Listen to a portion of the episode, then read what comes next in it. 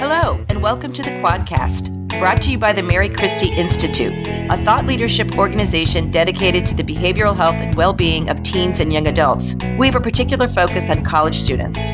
I'm Marjorie Malpede, the Executive Director of the Mary Christie Institute. And I'm Dana Humphrey, the Associate Director of the Mary Christie Institute, and we're the hosts of the Quadcast. I'm Marjorie Malpede, and my guest today is Dr. Maryann Davis, a professor of psychiatry at the UMass Chan Medical School and a director of two centers at the school that are instrumental in supporting young people with behavioral health conditions. Hello, Maryann. Welcome to the Quadcast. Hello, Marjorie. Thanks for having me. I am so glad to have you on today. Why don't we start off by understanding a little bit more of the work of both iSPARC, which is your acronym, and Transitions ACR? Which I'm going to now actually fully pronounce for everyone Implementation, Science, and Practice Advances Research Center and the Transitions to Adulthood Center for Research. It's a lot of words, but all towards great stuff. So, why don't you tell us a little bit about both of these? Yeah, I'd be happy to, Marjorie. Thank you. So, iSPARC is a broader research center. It is a research center of excellence for the Massachusetts Department of Mental Health, which funds its in- infrastructure and it houses researchers who are very much focused on improving the lives of people of all ages who struggle with their mental health and involves various specialty populations that people have focused on. One of our investigators focuses on people who are deaf who have mental health behavioral health needs. There are the folks who focus on the justice system, and it goes around in various specialty areas like that, as well as generally people struggling with mental health conditions. So that's the broad center. We have a focus, as our name would suggest, on implementation science, which is as we develop evidence based practices, how do we put them into common practice in a way that keeps the practice true to its original form that was proven to be effective. And so we have a, a specialty practice in that area to help programs do that. And the other, I would say, major characteristic of iSPARC generally is that we really strive to encourage our investigators to use stakeholders as partners in their research. And so the center itself has several stakeholder community boards or advisory groups that help shape the research questions that we ask that help guide the data collection and very importantly help share the findings from that research and that's something that's shared across iSPARC.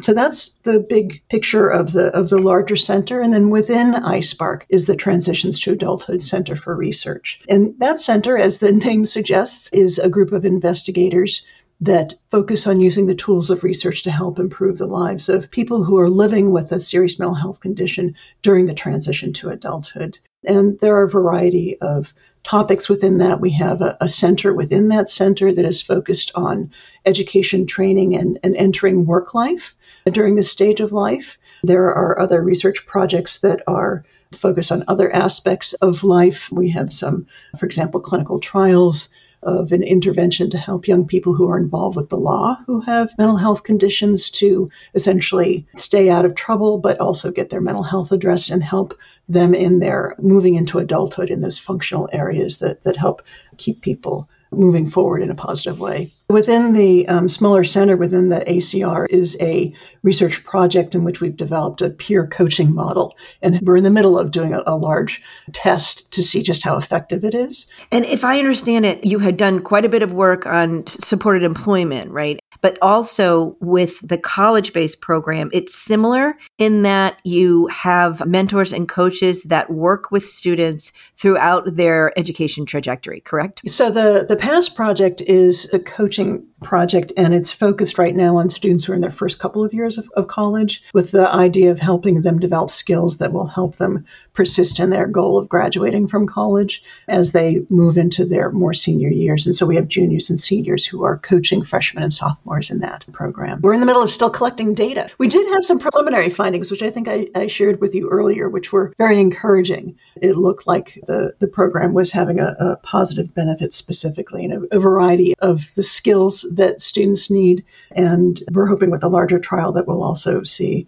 an impact specifically on them, essentially staying in school and succeeding there. Which is great. And, and let's turn to that topic because you have a new initiative out that I that I want to talk about today. We've spoken before about this issue, and I'd like to get your thoughts and see if there's progress being made in addition to really interesting, innovative pilots like the program that you have there at the UMass Chan School. But there's so many gaps that exist in supporting students with serious mental health conditions, it seems, on campus. And, and we learned this from our conversation in the article that I had done a year ago, where I really delved into this subject. And it was a bit of a surprise for me, even who has covered these topics for a long time. But it seems to me that there's not enough sort of examination of just how difficult it can be for students with serious mental health conditions to pursue through to completion at schools. And, and again, so many gaps there in terms of what the university can provide. You know, this remains, again, a vital area for improvement. And I guess I just want to get your take on are we doing better in this? And what's really at stake here?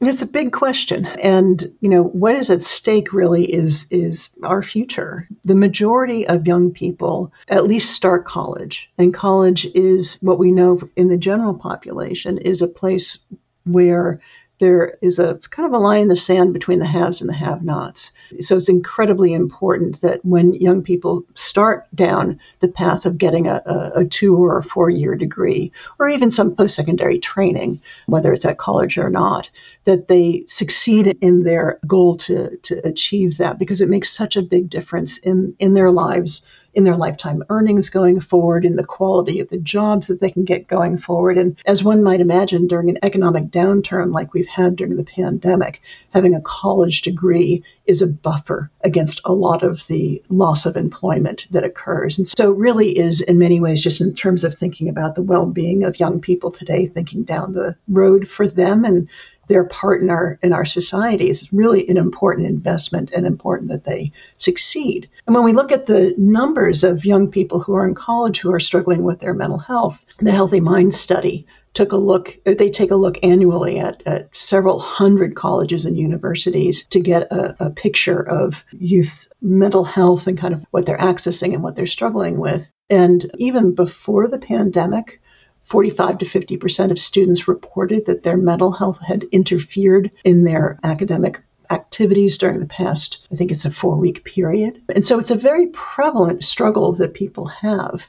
And there's other research that shows that students who have particularly serious mental health conditions that they're less likely to complete their college education. And one of the, I would say, impediments then for them is that they've often taken out loans for that college education. And so now they're burdened with repaying those loans in the absence of having the college degree. And one of our researchers, Kathryn Sabella, has documented that in some of her research. That is a prevalent theme. So there's a lot at stake for for us essentially not finding good supports to help students who struggle with their mental health to complete their higher education. So let's talk a little bit about policies and procedures that can help address what you just identified as a huge issue, not just for students and for colleges, but for all of us and our hope to have the most inclusive workforce that we can. Part of this has to do with the way colleges what their cultures are, what the messages faculty get. And faculty is actually, the role of faculty is, we've seen through our own research, is a really important dynamic in college student mental health generally. So I want to talk to you about the video series that you recently released, which instructs faculty with research based information how to support students with mental health conditions. So I'll, i guess I'll start with what, what was the goal of this initiative? So I, I think the goal of, of this initiative is very much what you found in your own research, which is that college faculty often have a lot of misperceptions about mental health and mental health in their students. That while there has been sort of a a general push through suicide prevention activities and through trying to ensure that college students can receive mental health treatment, which of course is incredibly important. What we really felt was lacking was tying it back to their academic progress, and that helping a student with a mental health condition succeed in college is uh, much broader than thinking about are they connected to treatment. And so it was with wanting to help faculty understand the nature of mental health conditions, specifically how it can impact a student's academic progress, and then specifically what they can do to help students ensure that they've got the kinds of supports to help their academic progress occur. We wanted to make videos that were informative from a variety of perspectives, really focused on what faculty have both expressed an interest in, in getting to know more about and that we've uh, heard from many folks that, that many faculty could benefit from a, a bigger picture along these lines. So that's really what stimulated our desire to put these videos together. So I would I would agree with all of that, Maryann. And it's interesting, the faculty survey that we did indicated that faculty were in fact involved in speaking to students one on one, in fact, about their mental health, which sort of busted through this myth that like faculty has nothing to do with the emotional side of students. And I think, particularly since the pandemic, that's just not true. We also learned that the majority of faculty would welcome more instruction. And I think that was mm-hmm. part of the problem. I think for a long time, um, you know, colleges and universities were sort of saying, particularly on the academic side, well, you know, that's not their job. And there's, there was a real gap in like training and instruction and maybe even the message coming on from high that, you know, this is something that, that you need to be thinking about. So one of the uh, modules, which I thought was interesting, was about accommodations, right? This is a big issue in college student mental health. We often hear from students of the struggles that they have with faculty and understanding their mental health. And this has huge influence, obviously, in their ability to thrive academically. Mm-hmm. So, talk a little bit about the accommodations challenge because this seems to remain a pervasive problem for, for students. Yeah, I'm happy to talk about the, the accommodations challenge. It, it has many, as you've pointed out, many dimensions to it. So, there is a group of young people after they enter college who will develop a mental health condition for the first time. And for many of them, they are not aware that they're not aware of what accommodations are. They're not aware that they would qualify for accommodations or what accommodations can do for, for them. And so you know, there's that group of folks who just don't know that it exists. There's also the group of students who enter college with a pre existing condition, and they might have gotten special education, which in their transition planning, which is legally, federally mandated that they get transition planning, should be made aware that they could continue to get accommodations in college. But the first thing is that they, rather than in when they're in high school, it's a right that the school has to provide them with it. And the school has an obligation to identify the need. Once you're in college, you have to ask and you have to provide some documentation that assures the Office of Disability Services that you, in fact, have a qualifying disability. And then uh, there are the requests for what kinds of accommodations would be helpful to you. And so it's partly that there's a group of students who would come over from high school with the expectation potentially that they could get accommodations, but without the knowledge necessarily that they now, they hopefully with the help of their parents, if, if that's helpful to them as well. But they on their own can request accommodations, but they won't be made automatic. And that they then have to kind of know something about college to see what accommodations might be helpful to them. So it's no longer just about being in the classroom, which is often what a, a high school accommodation is, is about. It's also about participating in the community that is a college. And so there can be accommodations around housing as, as well as in terms of academic performance. So there's that group. And then we also know that in high school, the majority of students with a serious mental health condition, over 90%, of that population are not served by special education. And so that population is they may be entering with a pre-existing mental health condition, but they have no experience of requesting for accommodations. So there is, you know, that education piece to be done as well. And then there is just the for young people who have had accommodations, that they have had maybe special education programming, there is simply the desire as they enter college to to want to not need those accommodations anymore. They just want to fit in with their peers. They don't want to ask for anything special. College is different. Maybe they won't need it. There's a belief that that you know this might might be a whole new start without the need for accommodations. And so students sometimes, having had accommodations before, will opt to enter college without requesting them. And so sometimes for those students, and for some of them, I'm sure that they, they are able to be successful. But for many of them, they will have some time in the college experience where they then kind of hit up against a wall and, and realize that they need supports and then go and request the accommodation. So that's all kind of describing sort of the population of students. Then if we take a step back and say, well, what about disability services offices? That one of the things that we have found, and Marjorie, you may have found this in, in your work as well, is that some disability services offices just aren't as aware of what kinds of accommodations students who have mental health conditions might need. And so there are the very common accommodations. A student might come in and, and request accommodations, and the student themselves might not, not know exactly what they need, but they have a mental health condition, and very quickly there might be the offer, well, you could get extra time on tests and maybe extra time on, on assignments, those kinds of things. But test taking is one of the most common accommodations. And that may be helpful to some students, but there's not a real knowledge about the different ways in which students with different kinds of mental health conditions or different experiences of their mental health conditions, what accommodations they might need. And so students can experience their Office of Disability Services as not being helpful and, and maybe even having some common misperceptions about mental health and what students' needs are. And so they don't approach or they approach and it doesn't feel supportive and they may not actually go for the accommodations that they need. And then again, you have students who may be having a, an experience with mental health and they don't know that that's what the experience is that they're having. And who is the person that they're talking to might be faculty. It might be somebody in their residence hall that's having that conversation with them. And that's somebody who can help them understand that what they're struggling with may be their mental health and be able to refer them.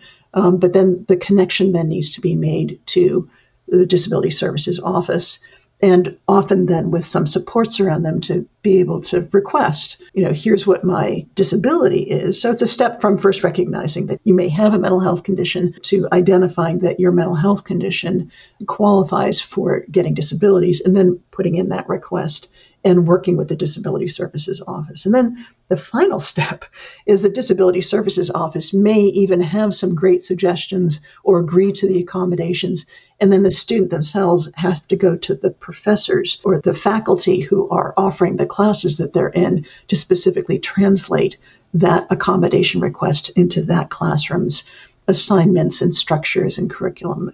And that, of course, requires self advocacy, which can often be difficult for students, in part because of the, the discrimination against people with mental health conditions that occurs or the misperceptions uh, about mental health conditions.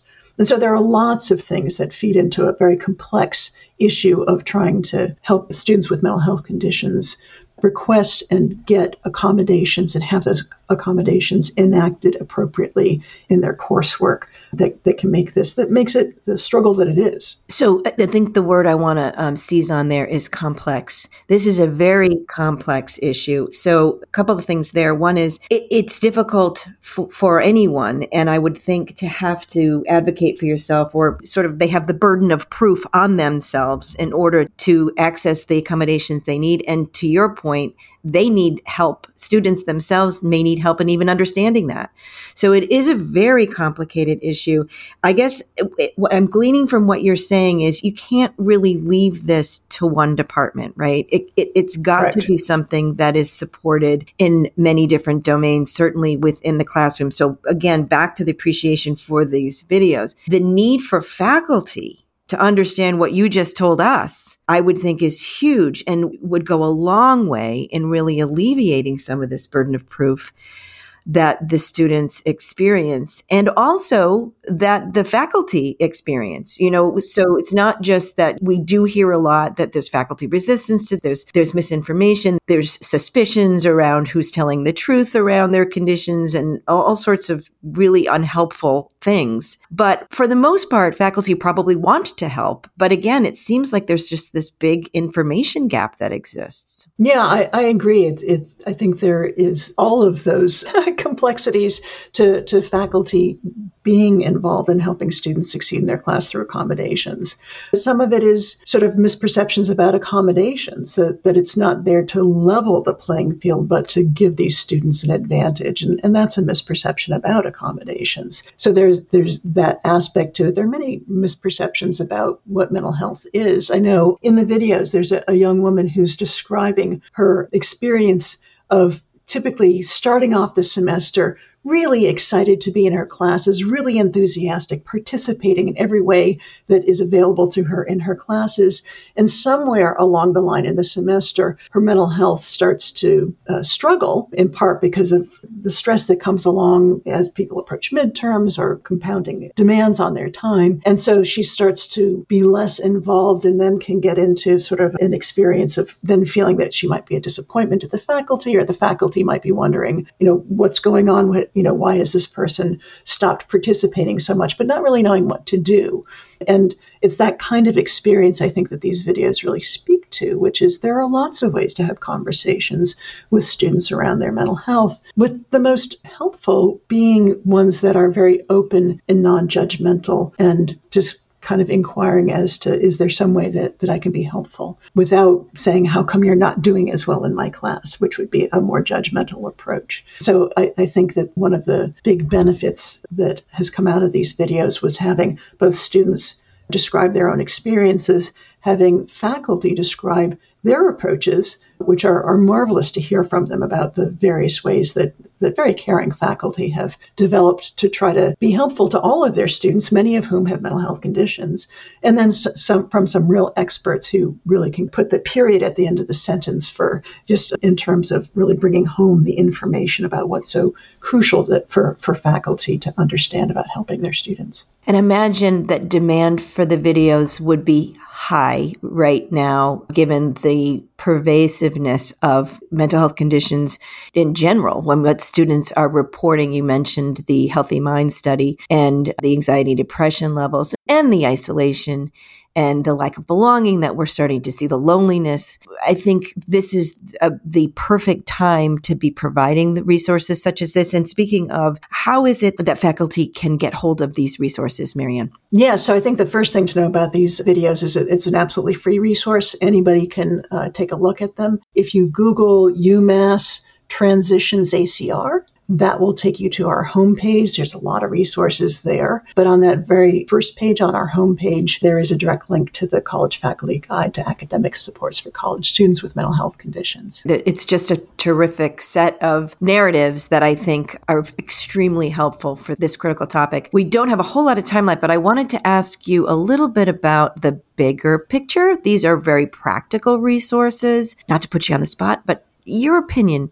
about what more can be done. I mean, does higher education leadership have more of a role to play? I mean, it's great that faculty are getting educated. And as you said, there are many caring faculty being very proactive about this. But do we need to be giving stronger messages from on high? Yes, absolutely. That's an unconditional yes, we do, because there is only so much that faculty can do on their own or that any individual office of support can provide on a campus. It really needs to come from campus leadership. And I think the most effective changes for students have come from campuses that have taken a whole campus approach to mental health. Quite honestly, attending to the mental well being of a campus community includes not only caring for students' mental health, but also for faculty and staff and, and other employees. And I think you probably have shared the resource before for the JED Foundation, which provides a lot of guidance about how campuses can be mentally healthy which have all kinds of guidance around helpful policies, conversations to be had, and really making it an open conversation about mental health needs and mental health wellness is really where the conversations need to start. And in part because there has been so much discrimination and misconceptions about what mental wellness or mental illness is that one of the first steps really is to remove those kinds of biases and misunderstandings so that faculty and students and, and staff can all have open conversations about what would be helpful to all in making progress in their lives while they're a member of the campus community. If we can start there with the community of caring, then that helps with the indi- individual efforts, as you said, whether it be yes. faculty or it be disabilities offices. But if everybody is sort of cycling in the same direction and it comes to improving you know, really the well-being of the whole campus ecosystem. It makes that a lot easier. So great, great point. Couldn't agree with you more. Dr. Davis, thank you so much. Good luck with all the great work you do at iSPARC and Transitions ACR. I'm sure we're going to see more great resources coming out of your center. And again, thank you so much for being on the Quadcast and come back soon. Marjorie, thank you so much. It's been such a lovely opportunity to talk to you. Great. Take care.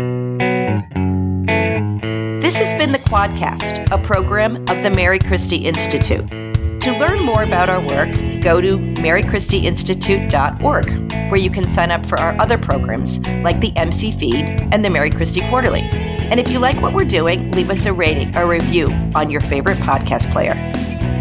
Thanks so much for listening.